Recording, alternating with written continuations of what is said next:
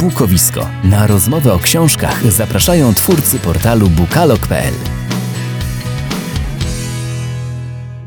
W tym szczególnym, bardzo zabieganym czasie witamy Was w podcaście Bukowisko. Jak zawsze przy mikrofonach ten sam skład, czyli Jerzy Bander i Maciej Januchowski. Mamy nadzieję, że najbliższe kilkadziesiąt minut spędzone w naszym towarzystwie będzie dla Was wielką przyjemnością i oderwaniem się właśnie od tego świątecznego zabiegania. Tak, wszyscy teraz szalejemy, sprzątamy, pieczemy i gotujemy. Może trochę mniej niż zazwyczaj. Dzisiaj słyszałem, że e, w radiu, że przygotowania do świąt w tym roku są spokojniejsze, a święta będą w polskich domach mniej wystawne niż zazwyczaj, ale mamy nadzieję, że to nie oznacza, że będą też mniej zaczytane. W związku z czym dzisiaj przychodzimy z propozycją kilku ciekawych książek, po które możecie sięgnąć, kiedy już się najecie i będziecie odpoczywać.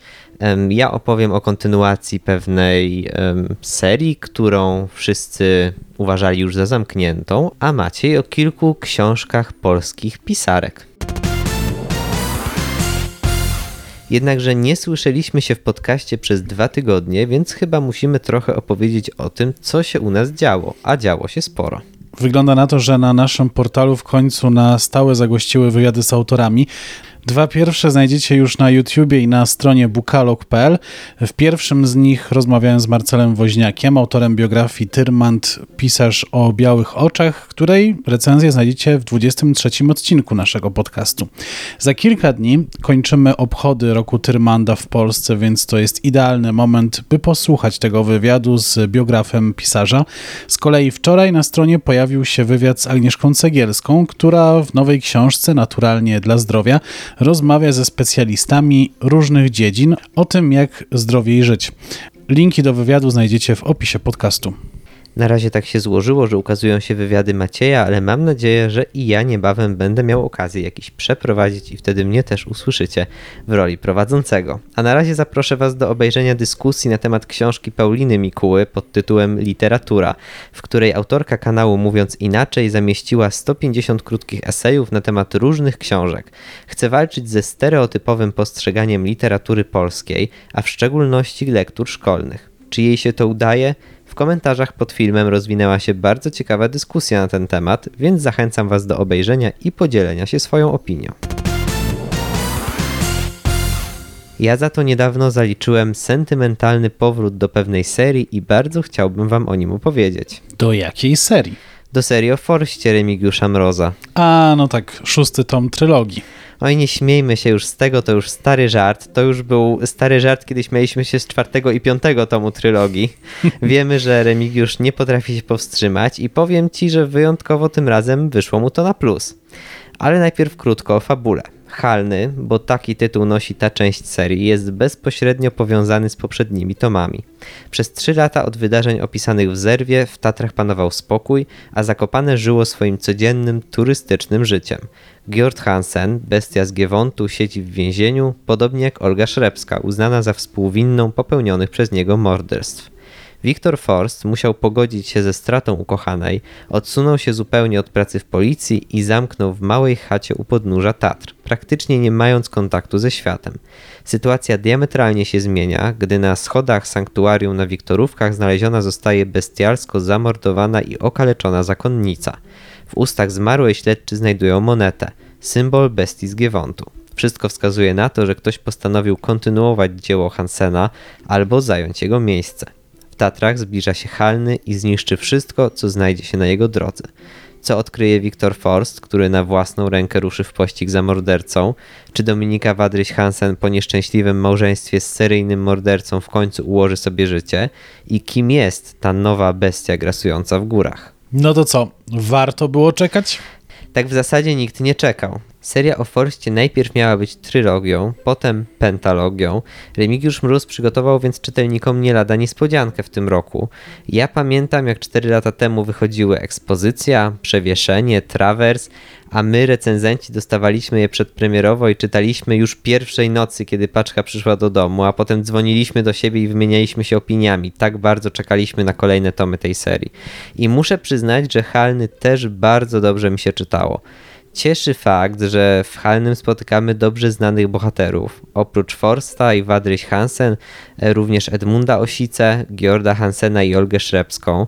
Nie zmienia się też miejsce akcji, piękne Tatry, które Remigiusz Mróz świetnie zna i bardzo dobrze opisuje w powieściach.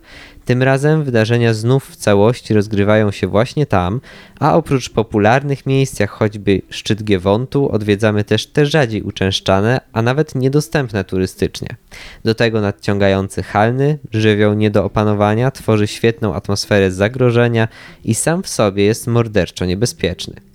Mróz nieraz oskarżany był o to, że w deniwelacji Zerwie, czyli czwartym i piątym tomie przekombinował, niepotrzebnie wrócił do tej serii i że w swoich powieściach jest niewiarygodny. No cóż, trudno temu zaprzeczyć. Seria z Forsten to typowa literatura sensacyjna, naszpikowana zwrotami akcji, bardzo brutalnymi, spektakularnymi zabójstwami i brawurowymi decyzjami głównego bohatera to chyba z nimi mam największy problem, bo podobnie jak niektóre działania Joanny Chyłki, którą znasz, e, są często po prostu nielogiczne, skrajnie niebezpieczne, e, a sam Forst kreowany jest niemalże na nieśmiertelnego wybawiciela, zawsze tak było. No ale przecież w powieściach sensacyjnych też nie o to chodzi, żeby zastanawiać się nad każdym aspektem fabuły. Jeśli tylko przyjmiemy takie założenie, to Halny bez wątpienia czyta się świetnie. Akcja wciąga, intryga jest ciekawa, chociaż podobna do historii z poprzednich tomów. Możemy się spodziewać wszystkiego i coraz szybciej przewracamy kartki, żeby poznać finał opowieści, a ten jest jak zawsze u Mroza widowiskowy. To co, fani autora się nie zawiodą? Nie, chociaż trzeba podkreślić, że Halny to właśnie książka dla fanów autora. To klasyczny mróz, a w powieści znajdziecie wszystko, za co go polubiliście, a jeśli za nim nie przepadacie, to nawet nie próbujcie się z Halnym.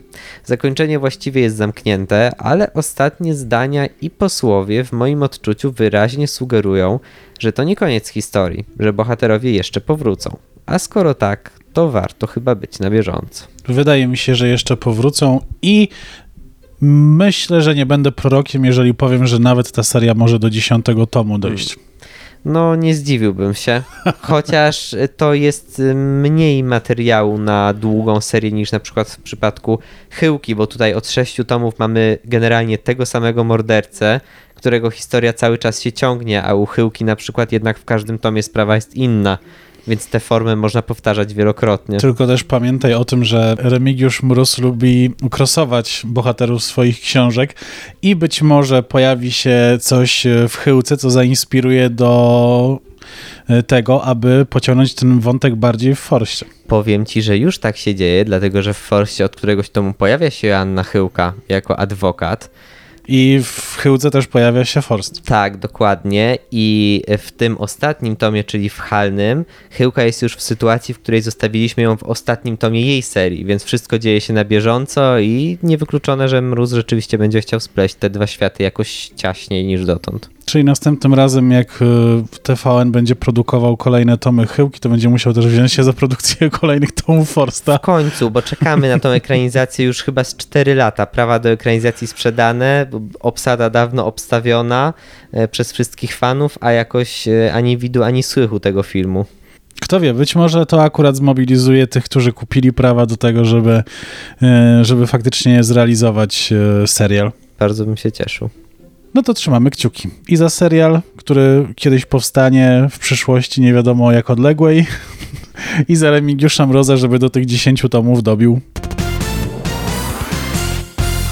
To ode mnie jeszcze na dzisiaj otrzymacie zapowiedź tygodnia tradycyjnie i powiem wam, że wydawnictwa zaczynają przesyłać zapowiedzi na przyszły rok i jestem zachwycony. Szczególnie ofertą wydawnictwa literackiego czy poznańskiego szykuje się naprawdę zaczytany rok ale wybrałem książkę, o której jeszcze Wam nie wspominałem, a która premierę będzie miała już w styczniu, choć na razie nie znam dokładnej daty.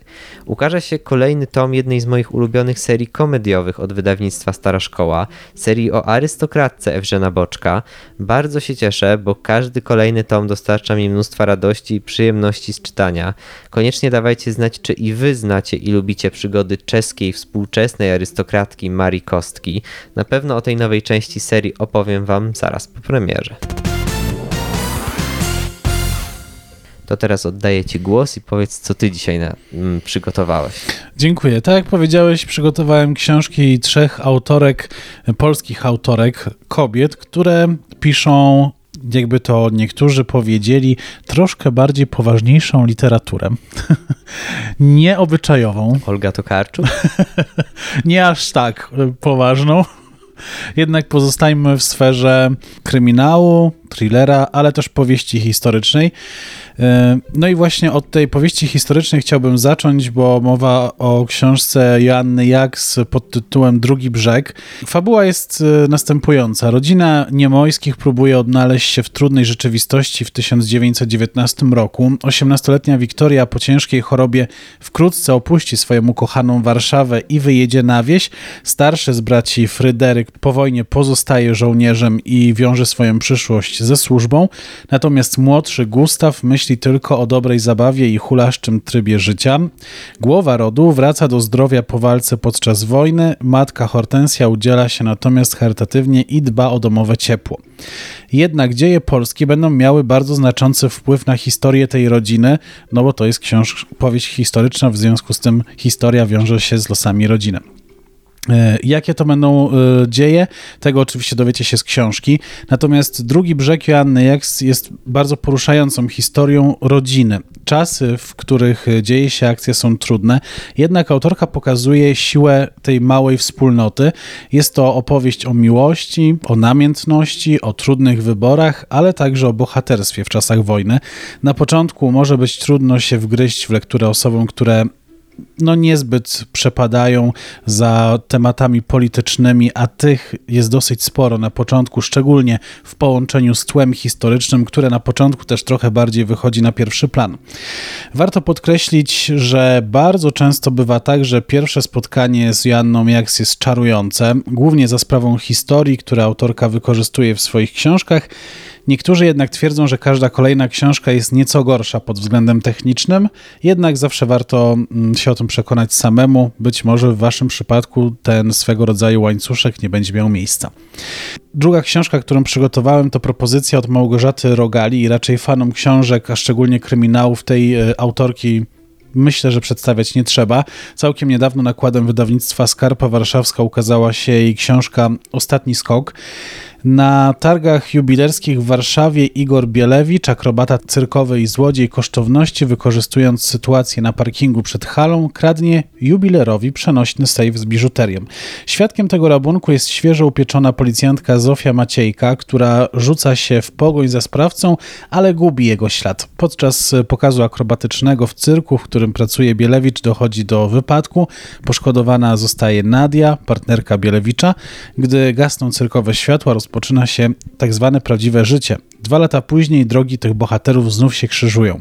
Ten kryminał przypadnie do gustu fanom Małgorzaty Rogali. Myślę również, że i tym, którzy dopiero po twórczość tej autorki sięgają.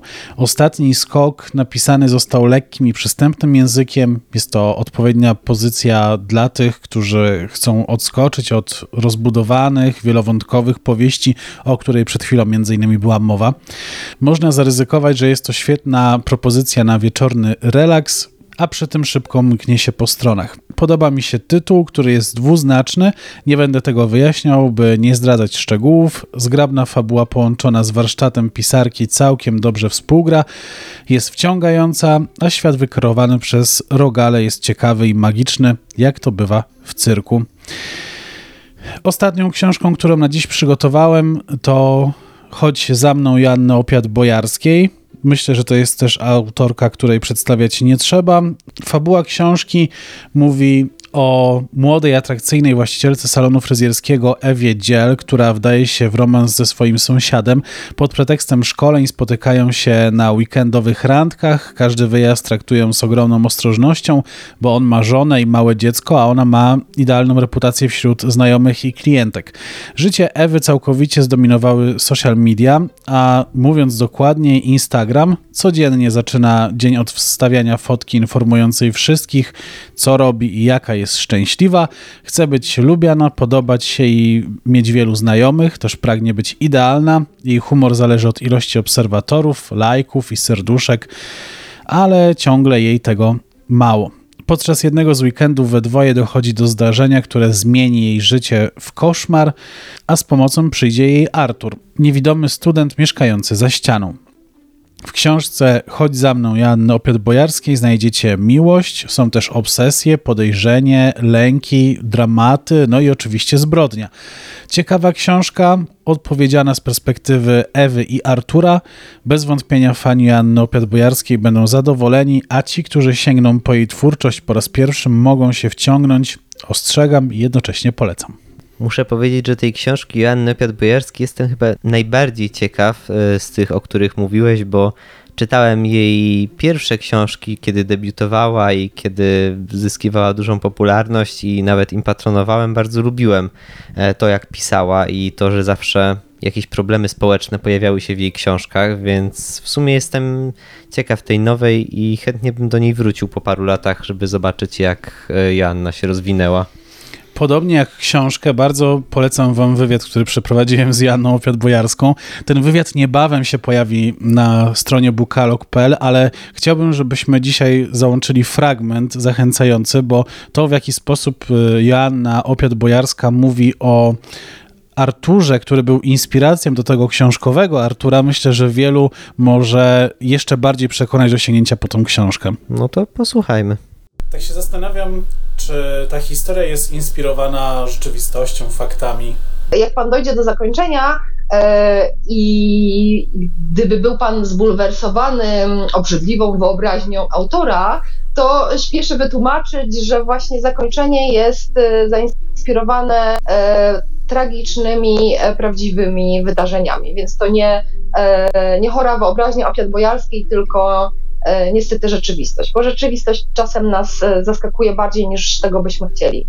Ale wspomniałam o tym, że w książce pojawia się Artur, e, niewidomy mężczyzna i ta postać jest też zainspirowana prawdziwą postacią, prawdziwym Arturem, to znaczy jakby anegdota związana z, z Arturem prowadzi mnie do Torunia, tam byłam w niewidzialnym domu, czyli na takiej E, takiej niesamowitej atrakcji, jak już będzie można się przemieszczać swobodnie między miastami, to Państwa zapraszam do Niewidzialnego Domu w Toruniu. E, tam można trochę poczuć, jak e, wygląda życie osoby niewidomej. I tam właśnie przewodnikiem jest Artur Byliński, którego poznałam, który mnie zafascynował swoim głosem. Przebywałam z tym głosem, nie wiem, myślę, że około godziny, a potem, kiedy wyszliśmy do pomieszczenia, w którym było światło, okazało się, że Artur nie widzi. E, I i pomyślałam, dodatkowo jakby przez te 40 minut zdążyłam poznać, nie oceniając zupełnie wizualnie jego, zdążyłam poznać troszeczkę jego osobowość, poczułam, że to jest mega e, wrażliwy, ale bardzo twardy mężczyzna. I pomyślałam sobie, że to byłaby świetna postać e, do, znaczy chciałabym napisać o takim mężczyźnie, który mimo, który mimo że ma mm, utrudnione funkcjonowanie w świecie, w którym my żyjemy, w którym e, patrzenie w komórkę, e, scrollowanie Instagrama czy Facebooka jest e, rzeczą nieodzowną i nawet podczas imprez rodzinnych się ono odbywa.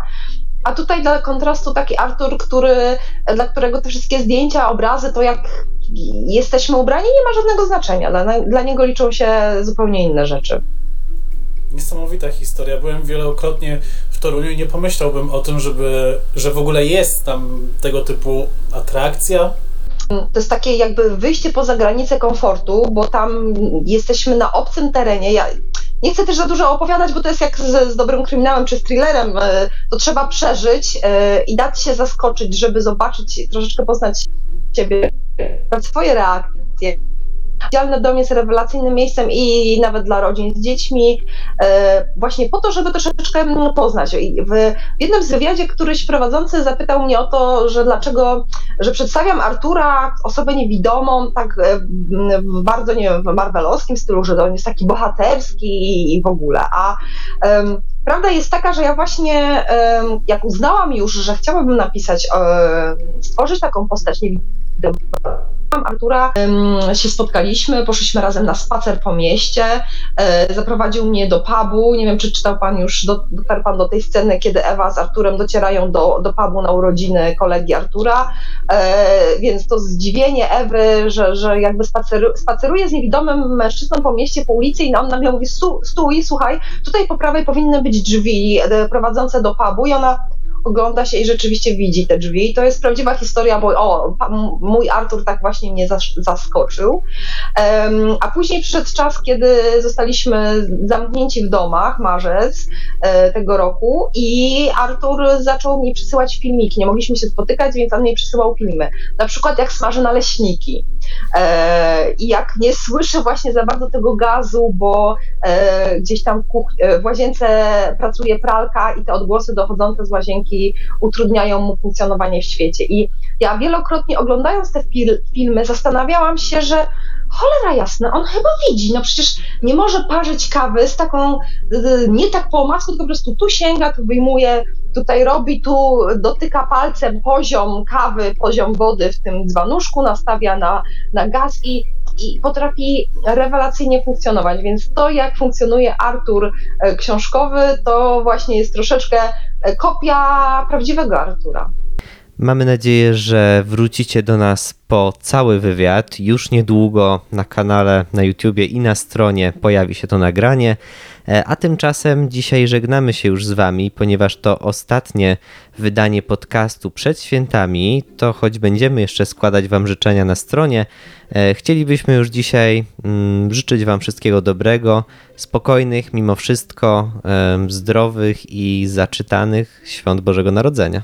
Abyście w przyszłym roku odnosili sukcesy nie tylko te czytelnicze, aby wam literatury nie zabrakło na każdy z wieczorów, tych spokojniejszych i tych bardziej burzowych, tych gorących i tych chłodniejszych, tych z kawą w ręku albo z nieco chłodniejszym innym napojem. a my możemy zapewnić, że zrobimy wszystko, żeby Wam tych dobrych książek nie zabrakło.